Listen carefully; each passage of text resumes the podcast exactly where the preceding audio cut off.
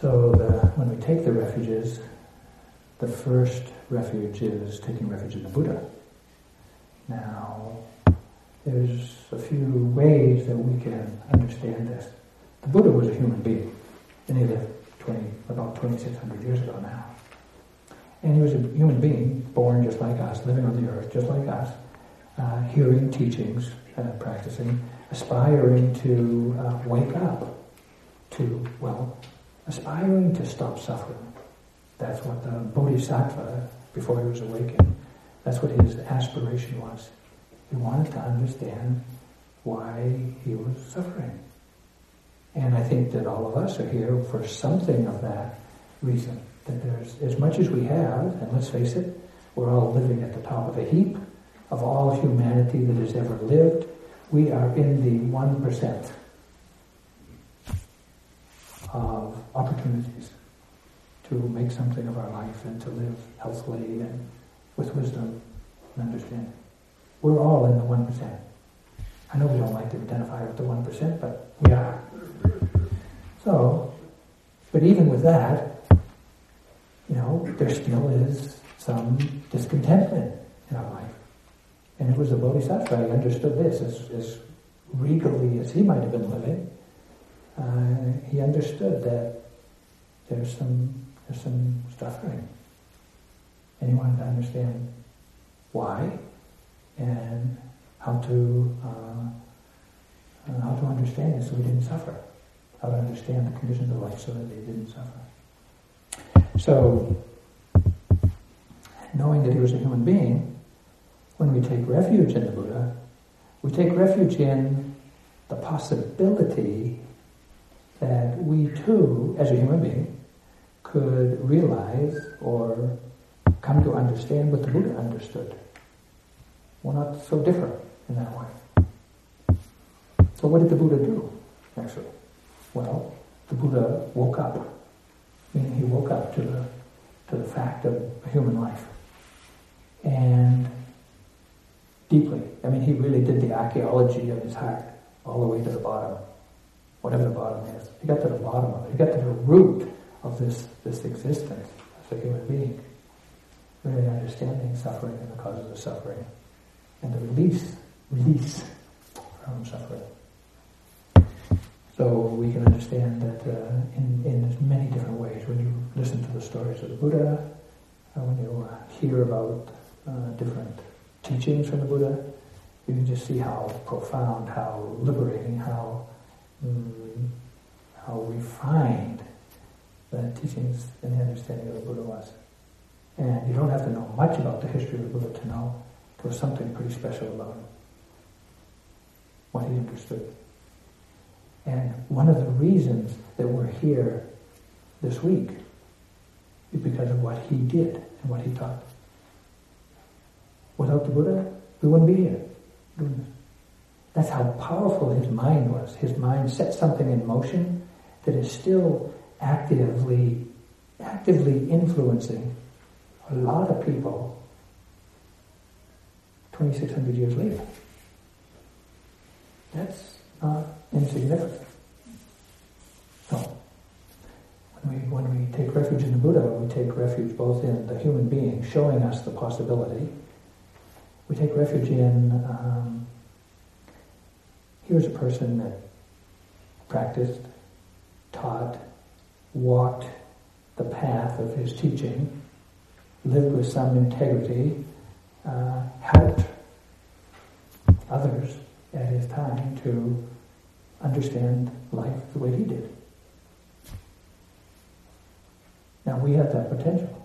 So when we take refuge in the Buddha, we might take refuge in the human being who was the Buddha. But of course, he's passed away, he's gone, he's not available here. But his teachings, his mind is still available, right? His understanding is still available. And so when we take refuge in the, the Buddha, we can take we can take refuge in that human being. but that's kind of esoteric in, in a way.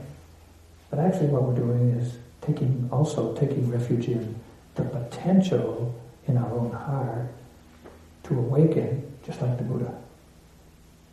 So we have this little uh, I can't say a little Buddha, but we have the, the template of, uh, we have the potential within our own heart to awaken.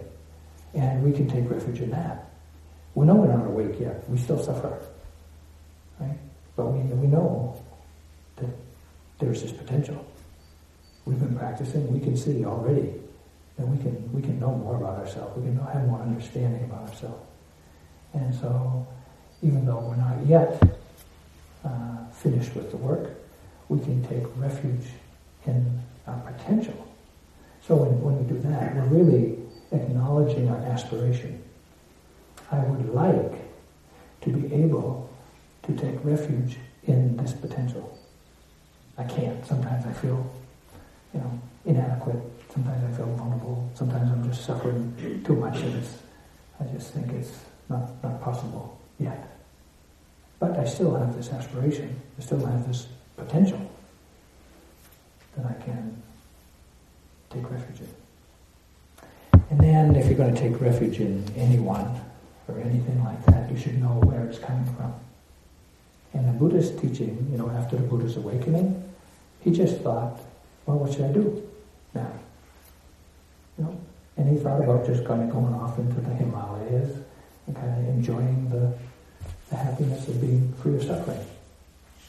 But then he was prevailed upon by some other beings who said, you know, it would be good if you would teach us what you know. And out of compassion for others suffering, the Buddha spent 45 years teaching what he knew. And in that teaching, in those 45 years of teaching, he really got challenged a lot. When you read this, the stories of the Buddha's time, he, it was not easy to uh, guide a large group of monks and nuns and lay people, thousands, tens of thousands, just lots, and to have a, a kind of a harmonious community of students. And, uh, and yet he willingly undertook that because he saw how beings were suffering. So really, these teachings come to us out of compassion for our suffering. Not because the Buddha can relieve us of our suffering, but he can offer us the teachings. The Buddha did his work. He stopped suffering. Now we have to do our work. But we have the teachings of the Buddha to kind of guide us. So it's a do-it-yourself job. So when you understand that the Buddha doesn't, uh, you know, no, no, I'm not asking anything of you, you know, but if you if you want to uh, aspire to stop suffering and then take refuge in uh, the, the Buddha potential within yourself, you can understand that it's out of compassion for yourself.